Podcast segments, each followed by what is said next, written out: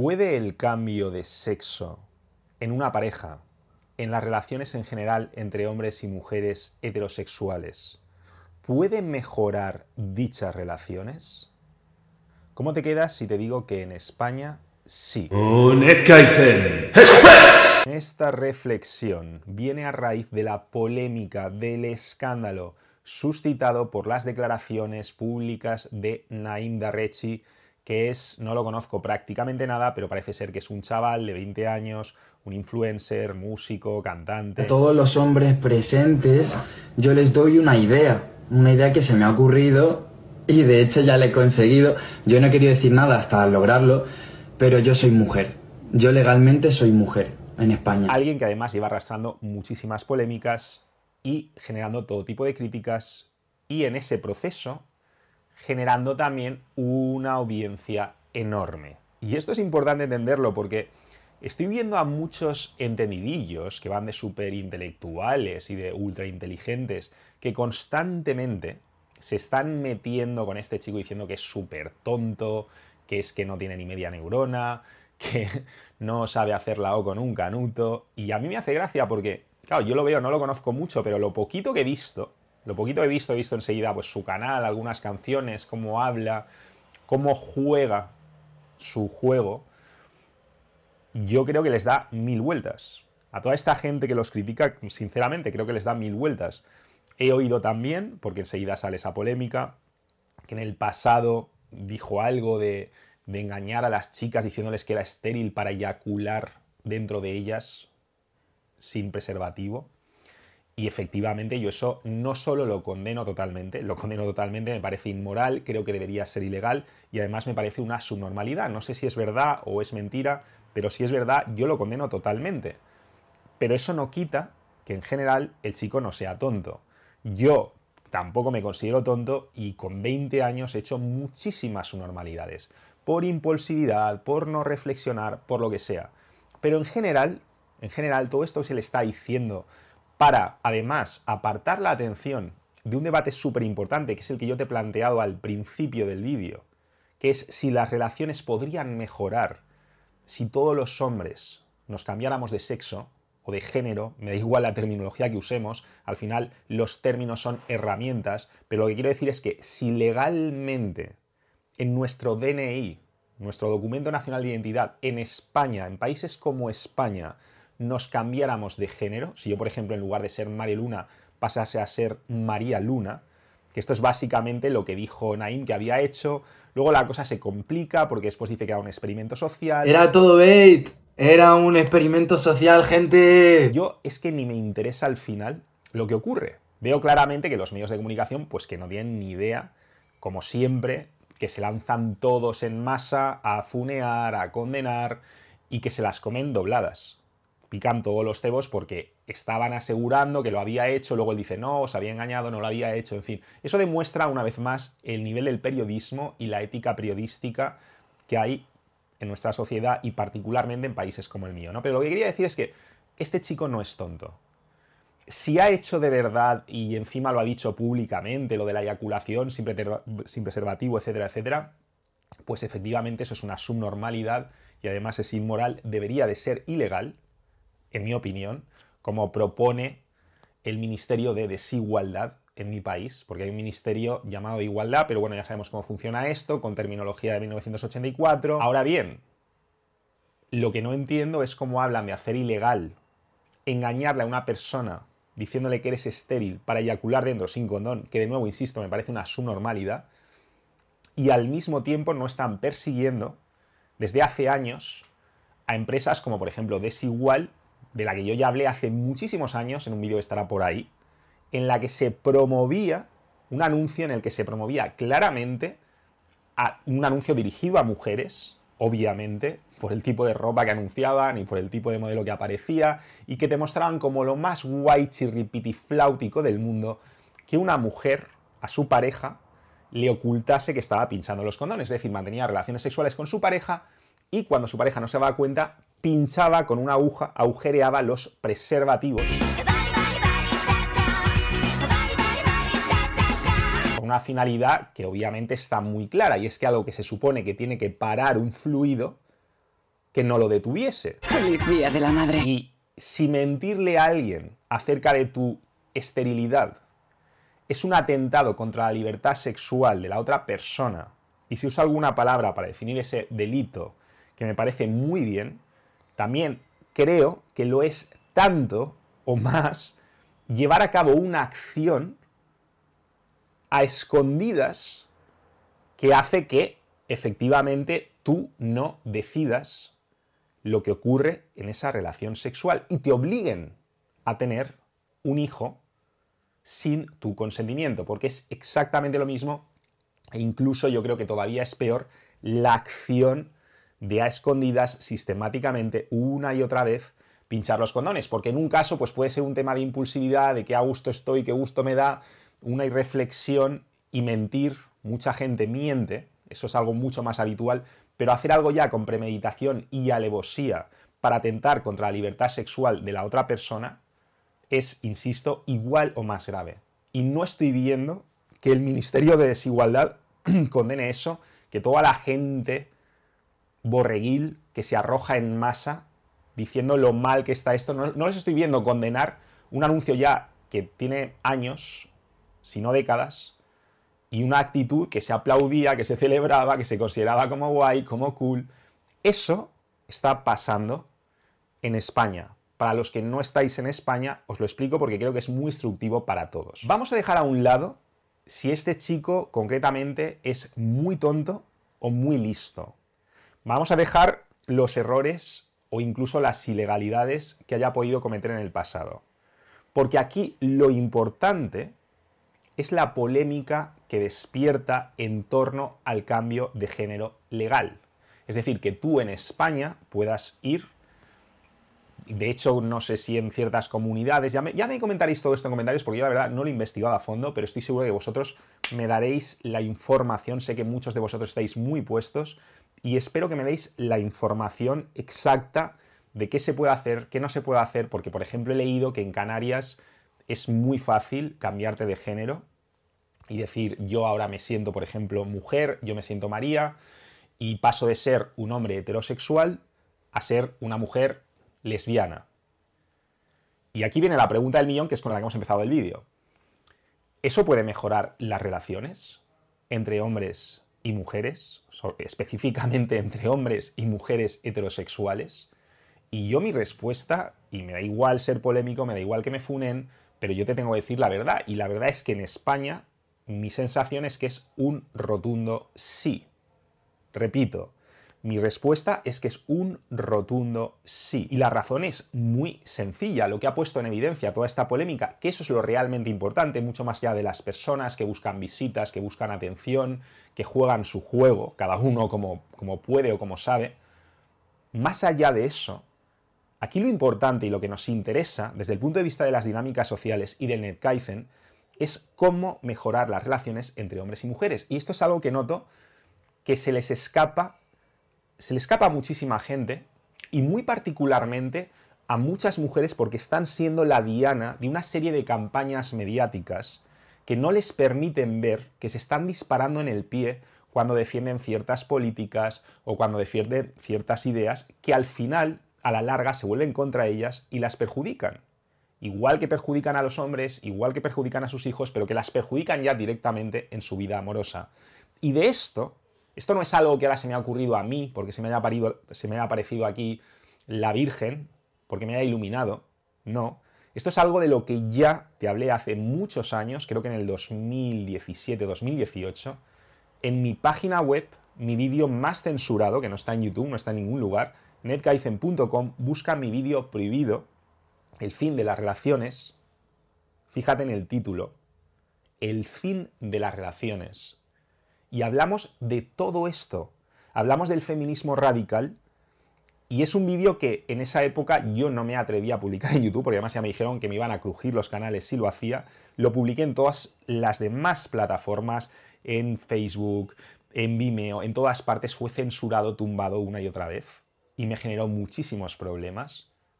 Un, una docuserie de cinco vídeos curradísima con las mayores expertas de lengua hispana sobre este tema, sobre todo en España. Algo impresionante que me quitó literalmente algo por lo que sacrifiqué meses de mi vida para darte un conocimiento a ti, Caiceneca, a ti, Caiceneca mujer, a ti, Caiceneca hombre, que no está disponible. Ahora sí que veo que hay más gente que se atreve a hablar, ahora veo que ciertas cosas no las están censurando como antes, no sé si es porque han descubierto que no pueden, no lo sé. Pero ahí los vas a ver, 2017, y además muchos de los expertos que ahora hablando de esto, y muchos de los influencers que ahora hablan de esto, ya están en esa serie de vídeos. Y los puedes ver. El fin de las relaciones de Mario Luna. Entra en elkaizen.com porque es el único sitio donde además si me lo tumban de algún lugar, pues lo volveré a subir a otro lugar y allí lo vas a poder encontrar. Aclarado esto, que tiene muchísimo que ver, porque lo que te estoy diciendo es que en España, no sé en tu país, si no estás en España, pero es probable que haya legislaciones también que no sean equitativas. Pero hoy por hoy en España, si eres un hombre, estás en situación de inferioridad legal. Punto. Y esto no se puede discutir, no se puede debatir, no es algo subjetivo, es un hecho. Es un hecho que cualquier persona que sea capaz de leer un texto legal o jurídico y que tenga un mínimo de discernimiento, es un hecho que cualquier persona puede comprender que se está dando. Y esos son los hechos en España. Y esos hechos son disuasorios. Y ahora viene la clave de todo. Esos hechos son disuasorios para los hombres. Porque lo que hacen es disuadirlos de entrar en cierto tipo de relaciones con mujeres puesto que los sitúan en una situación de indefensión legal y jurídica en muchos aspectos. Te voy a poner un ejemplo muy fácil. Si ahora mismo tú estás con una chica y tu chica te denuncia, por maltrato, por lo que sea, se lo inventa, te chantajea, tú automáticamente te vas al calabozo y desde entonces es tu trabajo demostrar tu inocencia. Es decir, en España, si eres hombre, ante una acusación de ese tipo, tú eres culpable hasta que se demuestre lo contrario. Uno de los principios de que todos los amantes del derecho más han encumbrado es la idea de que una persona es inocente hasta que se demuestre lo contrario.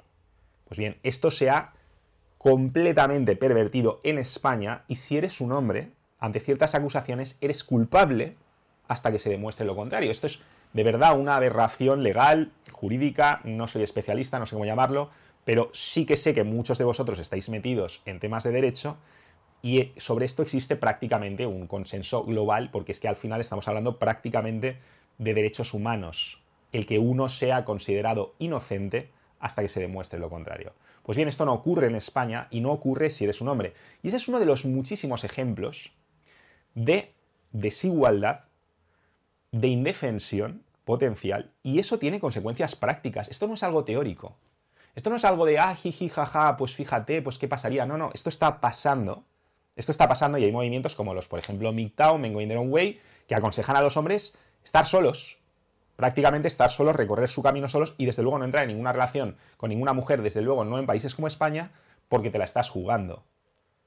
Yo no soy tan radical, pero sí entiendo perfectamente, perfectamente, que un hombre en España tiene muchos elementos en su contra cuando quiere entrar en una relación. Tanto si es una relación esporádica, como si es una relación estable, como si es un matrimonio. Digo tanto, no, miento. Esos disuasores aumentan en la medida en que aumenta la seriedad de la relación. Es decir, cuanto más seria se hace la relación, más te estás exponiendo. Si tú mantienes una relación casual con una mujer, te estás exponiendo. Pero si esa relación se hace estable, te estás exponiendo más. Si además os vais a vivir juntos, te estás exponiendo más. Si contraéis matrimonio y firmáis ese contrato, ya prácticamente te has convertido en alguien que ha puesto sus partes en una bandeja de plata a la otra persona. Y la otra persona tiene el poder de convertirlo en un desgraciado prácticamente. Te lo estoy simplificando un poco, pero es así. Y por favor, no quiero leer un solo comentario del típico imbécil diciendo, ay, pues entonces que no sabes escoger a la mujer, busca una mujer que jamás...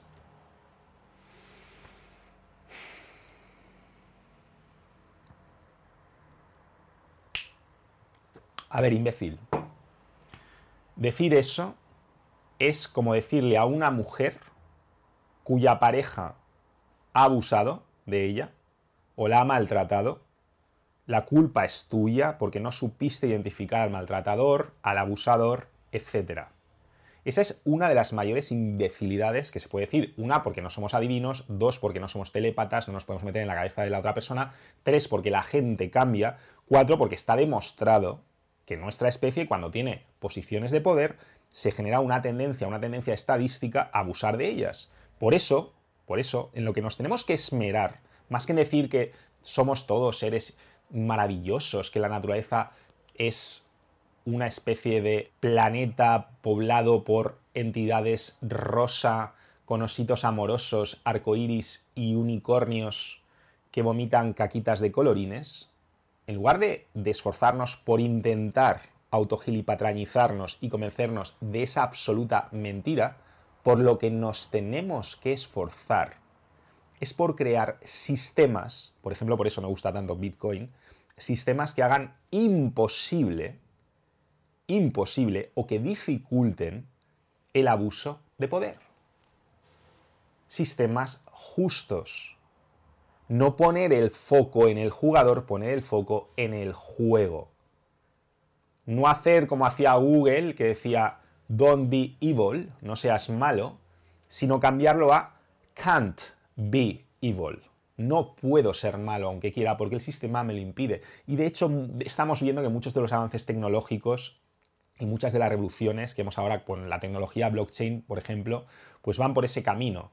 Van por la búsqueda de la descentralización para que realmente no haya entidades tan poderosas o personas tan poderosas que puedan que tengan tanto poder que puedan cometer abusos sobre el resto de miembros de esa comunidad.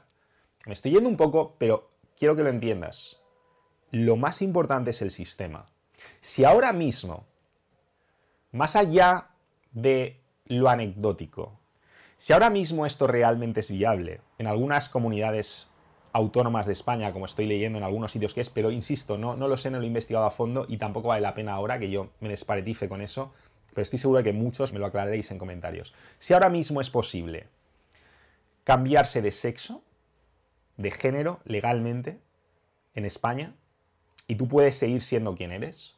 Tú puedes seguir siendo, pues, no sé, yo soy Mario, pues soy Mario, hombre heterosexual, pues pasaría a ser María, mujer lesbiana. Eso, por muy contraintuitivo que resulte, por mucho que te choque, mejoraría las relaciones. Las relaciones esporádicas, las relaciones estables, los matrimonios, porque generaría esa equidad que permitiría que los hombres tuvieran mucho menos miedo a las mujeres, mucho menos miedo a las relaciones estables, mucho menos miedo al compromiso. Por eso en ese vídeo del que te he hablado al principio, que está en mi página web, por eso se llama El fin de las relaciones y por eso, entre otras cosas, habla de cómo todo ese feminismo radical y desbocado atenta precisamente contra las relaciones. Y eso lo sé a las mujeres no os interesa. No nos interesa a los hombres, pero a las mujeres tampoco os interesa nada, porque constantemente, constantemente me estáis hablando de la inmensa frustración que sentís con tantos y tantos hombres que a la hora de avanzar en una relación, de convertirla en algo más profundo, en algo más intenso, más estable, incluso de llegar al compromiso, de cómo a partir de ahí empiezan a caer y se empiezan a echar atrás. Y entonces hay dos soluciones. Puedes decir, ah, es que todos los hombres no valen para nada, jamás voy a encontrar un hombre que me haga feliz, los hombres son lo peor, y a eso se dedican muchos sectores, igual que otros sectores se dedican a demonizar a las mujeres y a las mamás solteras y a crear todas esas divisiones y polarización. Yo te digo, estudia el sistema. Estudia el sistema y estudia qué es lo que está haciendo tan difícil algo que para tus abuelos era algo relativamente sencillo. Mira al pasado y verás, y no te estoy diciendo que hay que volver al pasado, los tiempos cambian, hay que encontrar soluciones nuevas, no te estoy diciendo los hombres a trabajar, las mujeres a casa, no, no te estoy diciendo nada de eso.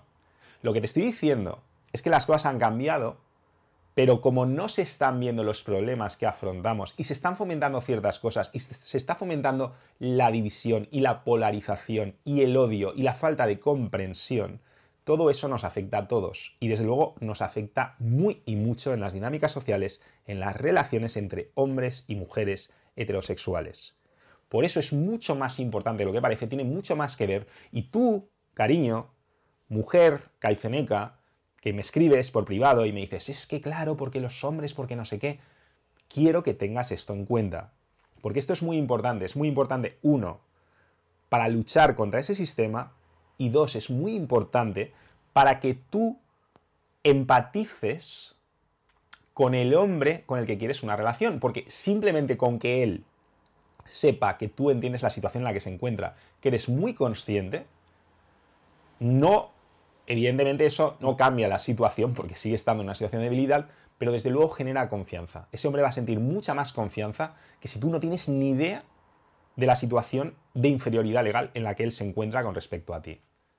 Así que vamos a empezar a concienciarnos y de verdad te lo digo, esto puede sonar como suene, pero si todos los hombres acudiéramos en masa a hacer esto, que decía este influencer que había hecho, pero que luego no había hecho, pero que tal, con que un porcentaje relativamente bajo de hombres lo hiciera, eso sería un golpe. Sería un golpe para este sistema y sería una forma de empezar a cambiar las cosas. Además de que las vidas individuales de estas personas probablemente mejorarían. Ganador, ganadora, eso es todo por hoy. Recuerda que solamente se vive dos veces, dos, dos veces, antes y después de descubrir el NetKaizen. No desperdicies la segunda.